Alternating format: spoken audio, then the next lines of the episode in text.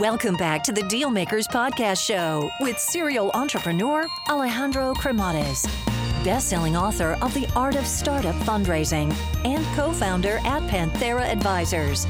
In this podcast, we ask our guests about their successful acquisitions and financing rounds. Hey guys, so just a quick overview here on Panthera Advisors, as I think it might be of value to you. So Panthera Advisors exist in order to help founders that are in the process of raising capital or get their company acquired.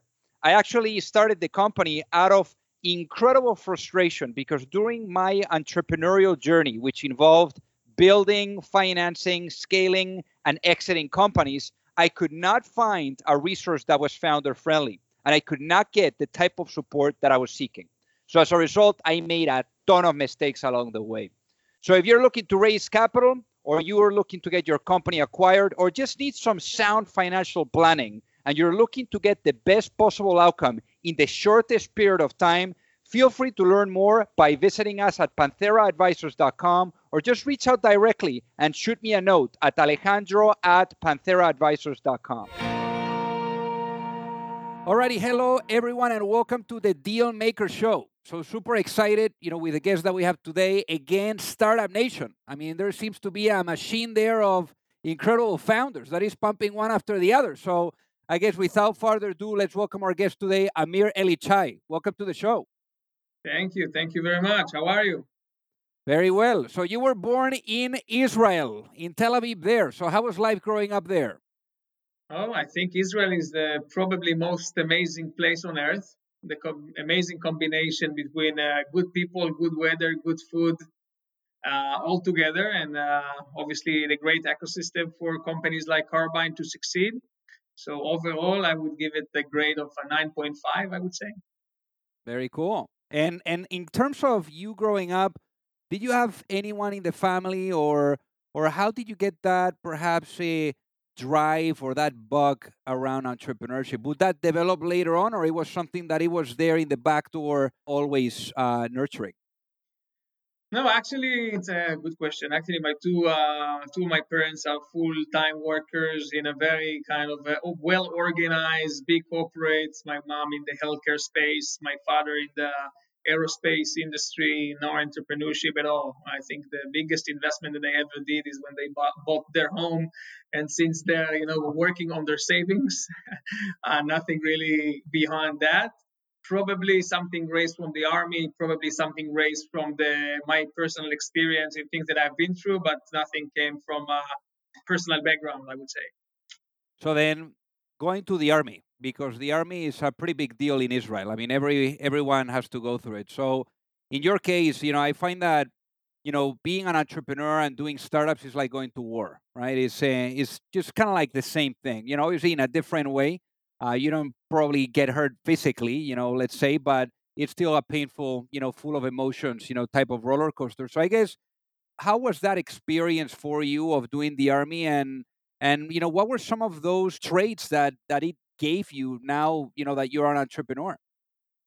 Oh, this is a great question. So I think in general, being in the army when you're 18, instead of going to college or university, you basically found yourself in a very kind of a strict organization with certain rules that you have to accommodate, which is basically probably making the Israelis, I would say, a bit more mature earlier than others and put you in front of dilemmas and situation that you're not really supposed to experience when you're 18 years old, if you're looking at the overall kind of world and what people in our age used to do. So, of course, for everything you have pros and cons. So I would say that the advantage of being in the army is basically it's kind of show you, how to treat kind of things that are related to work under pressure, how to, being well in kind of a big teams where you have to get along with people that you don't know, how to motivate people, how to motivate your subordinates, work under pressure, putting red lines. And if you're thinking about those things, are very similar to things that you're going to do as an entrepreneur, as a CEO, within your internal small organization that is like your kind of own small unit within the army. So, of course, there is nothing to really compare between the two. And as you said, you're not risking your life. But being an entrepreneur, being a founder with another 2 or 3 founders that are working with you, this is kind of your small unit in the army that is now, as you said, going into the world and going into a fight with big giants to tackle something. And if you have those skills coming from the army, so I think it's increasing your situation to be more successful, not always, of course, but it's absolutely giving you kind of a lesson that you won't be able to learn anywhere else. So in your case, after the army, you packed the bags and you land in New York City. So how did that happen? Oh, this is was an absolutely kind of, I would say, a coincidence. Actually, in my specific unit where I was, we had different agencies and entities that came to us to pitch us what we can do after the army. So while a lot of my friends went to, very long trip in Latin America, did the 1 year after the army, losing their mind somewhere, drinking and doing other stuff. I don't know why, but I had a girlfriend at the end of the army, and basically we had a vision kind of to move and live in New York. So in one of the pitches that we received from one of the 3-letter agencies of the Israeli Defense Forces, at the end of the presentation, I came and said, listen, this is very interesting. I would love to do it. So they say, okay, we have an openings in Ethiopia, in Egypt, in many different places. I said, no, you don't. You got it wrong. I will do it only in one place. I will do it in New York if you want. I said, let me come back to you, because it was very unusual, because on the one hand, it's very attractive and sexy to live in New York. On the other hand, when you're finishing the army, all what you want is to save money. And obviously, New York is not a great place to save money in. So I found myself here. Anyway, I finished the army 10 days after I started a course for a few months, and then moved to live in New York, celebrate my, I think, 23rd, 24th birthday here in New York. An amazing, amazing experience where basically opened my mind to a new world, different opportunities, new kind of people, and the rest is history. So how would you say, because... I mean, it's interesting because I also moved to New York City at the same age as you did. And for me, it was an eye-opener. I mean, I'm sure that for you, being surrounded by the best of every place in the world that you can think of in terms of intellect, ambition, and all of that, I'm sure that that played quite an influence as well on you and the way that you're thinking about the future that you want to live into. So tell us about this.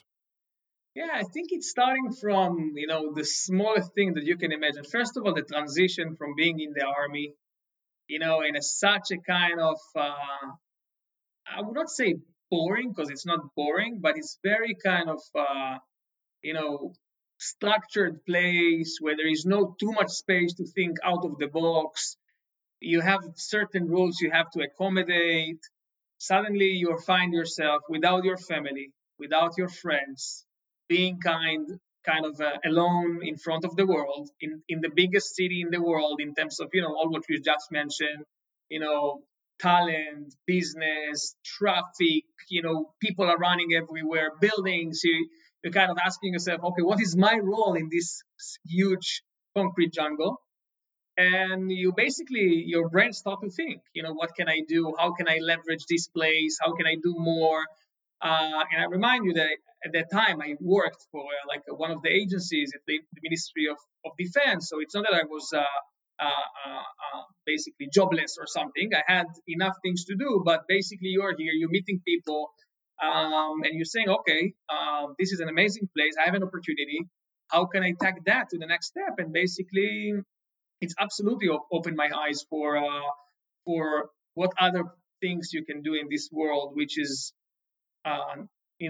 not the thing that you used to see in Israel, which is pretty small and kind of limited place, I would say.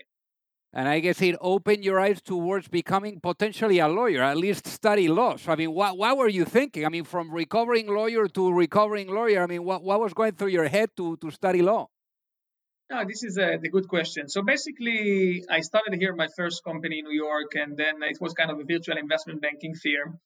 And at that time, I used to work for certain people who told me that, you have to get kind of a degree and you have to, learn something. So I after 1.5 years, I went back to Israel. I graduated from law and business school, and I immediately realized, and I knew from the beginning that law, that I'm not going to be a lawyer.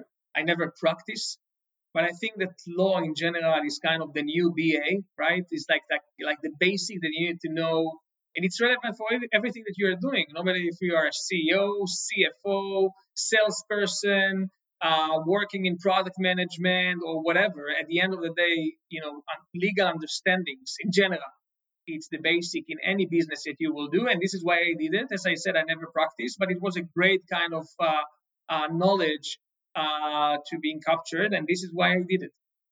Very cool. No, I agree with you. I mean, definitely gives you a base, and especially if you want to be making deals, and you need to interpret what the hell is on paper. So because it can come and bite you later on. So I guess after you finish, you got your law degree. You really started getting your feet wet. Into deal making. You talked about your previous business, the iBanking, but essentially that is the segue into starting your business now. So tell us about Carbyne. So how you came up with the idea, or how it came knocking, as Richard Branson says, is that ideas are like buses, and it's all about getting into the right one, into the right idea, into the right bus. So how did the idea of Carbyne really go in front of you, and what was that point or that inflection where it pushed you over the edge to say, you know what, I'm going to grab this and I'm going to execute and bring it to life? Yeah, so I think before I'm jumping into Carbyne, it's worth to mention that before Carbyne, even during my school, like university and law school, I was involved in the startup ecosystem in Israel a lot, from my own thing with Sky Project to helping companies to raise funds. We help companies to raise tens of millions of dollars, from taking myself into kind of building a small investment vehicle into cybersecurity solutions, automotive vehicles, etc. So basically, I probably reviewed myself and with my team at the time, something like 1,000, 1,500, I don't know the exact number, of opportunities. And basically, I realized kind of, and I had a good understanding what's the customer, like what's the industry needs. I had a good understanding of, what are the verticals that are growing, etc. For example, we chose to focus on cybersecurity back in 2010, where we had in Israel, I think 100 good companies. Today, in these days, you probably can find in Israel 600 companies in the cybersecurity space. So I think we've been recognizing those kind of trends in the early stage, and this is what kind of prepared me to start my own venture, as always starting with a personal experience. So basically, I've been robbed in Tel Aviv Beach. It was like a super weird story. I was 7 p.m. Gordon Beach. I was dating with a girl, and we've been robbed by three people. It's like 7 p.m. as I said, in the middle of Tel Aviv. And when this case happened, I tried to call emergency services to report about, what was happening. And the call taker started to ask me for my name, where am I, what's happening around me. And I thought to myself afterwards, how come that still in the 21st century, when we're dialing emergency services, we need to deliver so much information? And how come that, when you're ordering Uber, the driver knows your name, where are you, your credit card number, and basically anything about you. It don't make sense. And so how you're making data accessible for emergency services worldwide. And this is how I started. And basically, I did my research. I was never a 911 call taker before. I never was involved in any voluntarily kind of organization to help emergency cases, but I recognized a need. And what I did immediately is to validate if this need is not like a one-time event that happened to me, and if it's something that is happening worldwide, if there is a need for it. And pretty soon, I would say a few months, I realized that, this market is not being changed since Bell invented the phone, basically. And there is a need for a change. I couldn't imagine that Carbyne will grow to what it is now, but overall, I think it's a combination of a need that I have personally experienced, a big market that is seeking for a change, which is not sexy enough for many, many companies to get into, okay, which is represent a huge opportunity for growth and for being a very, very big company, And those kind of things and feedbacks that I get from the industry basically forced me to start this company. So how long did it take from the moment that you were robbed at the beach to the moment that the company was up and running? So let's say I don't understand the exact date when I've been robbed. I think it was like at the end of 2013. You know, I had it in my mind and I did my research. I was still a student. In July 2014, we decided to, move forward and to incorporate this as a real company. And something like 7 to 8 months after, we received our first funding and started a company. That's amazing. So what ended up being the business model of Carbyne? What is Carbyne today? How do you guys make money? Sure. So currently the company is a bit like 130 people working from 4 offices worldwide and providing advanced ecosystem for government to be able to interact in a better way with their citizens, okay, in emergency and non-emergency events. The company is giving services to 400 million people and basically providing a software as a service for government can be implemented at no time and to convert any incoming call into emergency number to a one with location services, video images, medical information, and bunch of other stuff without the need for the citizen to download any application and without the need for the government to replace anything of their current ecosystem. So this is in a very, very, very high level what we are doing. So you probably must have heard of many, many crazy emergency calls and experiences. So, I mean, what is the typical, emergency or what is the typical experience that you guys facilitate or provide or are exposed to? Wow. Our system analyzes something like 1.3 million calls per day. Wow. And we are the biggest, rich data provider worldwide. We've provided in 2020, as you can assume, COVID was an emergency year. I would say we've provided 155 million locations to emergency services around the world, 1.3 million minutes. So it's really, really, really different. And we saw anything from, emergency medical reports to car accidents, to good cases like ladies that are delivering babies with Carbyne solution, bank robberies, you name it. That basically everything passed through our platform. So good and bad cases, but I think in most of the cases, our solution was really helpful and really helped the people in distress to get a better response. So how much money have you guys raised to date, Amir? Close to 60 million. And you were mentioning that the first tranche, came in pretty quickly, no? I mean, how would you say that the progression of getting that money in has evolved over time? I mean, you had some experience on the investment banking side, doing some deal work in the past, so perhaps you knew how to get it done, but it seems that it was very early on when you were able to get money right away. So how has that experience of being exposed to it from, more like the deal maker side or the investment banker side to actually you being the operator and you needing that money in order to execute? I think it's a very, very good question. And it's really, it's not black and white, I think. It's not like something that I can tell you need to do A, B, and C, and you will be a successful fundraiser or not. But I think there is kind of a basic elements that every entrepreneur needs to make sure that, when he's coming to raise fund, those are the key elements, especially in the seed rounds, like we have no track record. You're not a second timer. It's the first time that you are building a company. What is important is the team that's, with you. Who are the people? What are the skills that you are bringing? Why you are unique?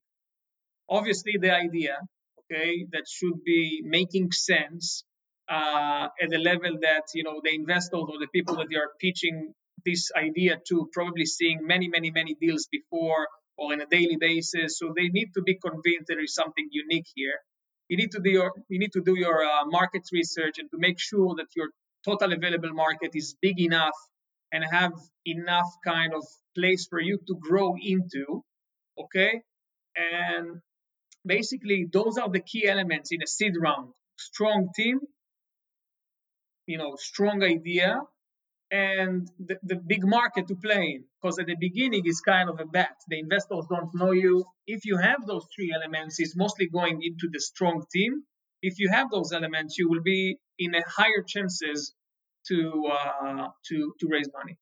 So how have you seen, for example, those expectations shift or perhaps change as you continue to execute? Because you've done your seed, you've done your A, you've done your B. So how have you seen those expectations and perhaps the need or what you wanted from the investor for your business? Because it's not the same network that you're looking after at a seed round versus maybe the network that you're looking more at a Series B where it's all about expansion and growth. So tell us about this a little bit. Yes, a very, very good question. So there is a long answer here. So first of all, I think a network is building a network, and I will explain. You are surrounding yourself with certain people, with certain investors. Okay, that each one of them knows certain people and certain investors, that each one of them knows certain people and certain investors, and you're coming into a place that with the 2 phone calls, you can probably reach to any funds or to any person that you want to invest in your company. So my first kind of lesson is basically you need to surround yourself with people that are strong enough in your industry to be able to grow your network with their own network. Right? So, 10 people, those 10 people know 10 people, so it's 100 people. Those 100 people each 10, 10 people each, so it's 1,000 people. So this is my first thing. So in the seed, you're surrounding yourself with X amount of people. If it's funds, it's obviously even bigger because they have teams and they have people working for them, blah, blah, blah. So those, they know 20 people, 30 people, 40 people. So one. Related to the staging and what you're looking for, etc. So there is kind of the key, I would say, metrics or what investors are looking for at round and like at seed A, B, etc. So seed, team, idea or prototype, and strong and big market. Right? Round A, like early adopters, few logos, like the beginning of revenues, understanding the market, optimizing product market fit. And basically, BRE is kind of you're getting into the growth phase. You are growing from 1 million to 5 million in recurring revenues. You have a product market fit. And in the B round, you're basically raising this fund that will take you to the next stage, which is basically growth phase, where you can purely say, I'm in a product market fit. All what I need now is to put more fuel into the engine in order to scale my business and do 10x because I know I found kind of the formula to make this business a success, right? So this is kind of the traditional, I would say, path. Besides that, I would say that there is other elements that you cannot really predict, which is a bit of luck as well. I can tell you that I know companies that was an amazing trajectory before COVID, and then COVID hit and they were, totally collapsed. And I know companies that were struggling a lot before COVID, and then COVID came and they are exploding, right? And everything was amazing for them. So I think luck, I would not say that this is 50% of your success to be successful or chance to be successful, but I would say that you need to have a bit of luck in this journey, which is always important, and take all those kind of elements into consideration. And if you understand those elements, I think, again, you're increasing your chances to win this war, which is absolutely not an easy one. Yeah, and definitely luck, preparation meets opportunity. So, it's people create their own luck. It's not like things all of a sudden fall on your plate. So, but I'm right there with you. So I guess in your guys' case in Carbyne, let's say, you were alluding to it. We're coming out of what has been an emergency year. I'm sure that, perhaps an emergency year is something that propels and influence positively, a service like Carbyne. How would you say that this whole COVID, has impacted, the business? Yeah, so let's start from the end. In COVID, in 2020, from March to December 2020, Carbyne grew by 360%. And this is what led our last round, 25 million. And it was a pretty successful year. But on the other hand, I would say that, again, it's not like that we were sitting down and hoping for good when COVID started. We had to take some tough decisions that, you know, influence cross-company, such as an example. I decided as a CEO of the company not to let people go home at all.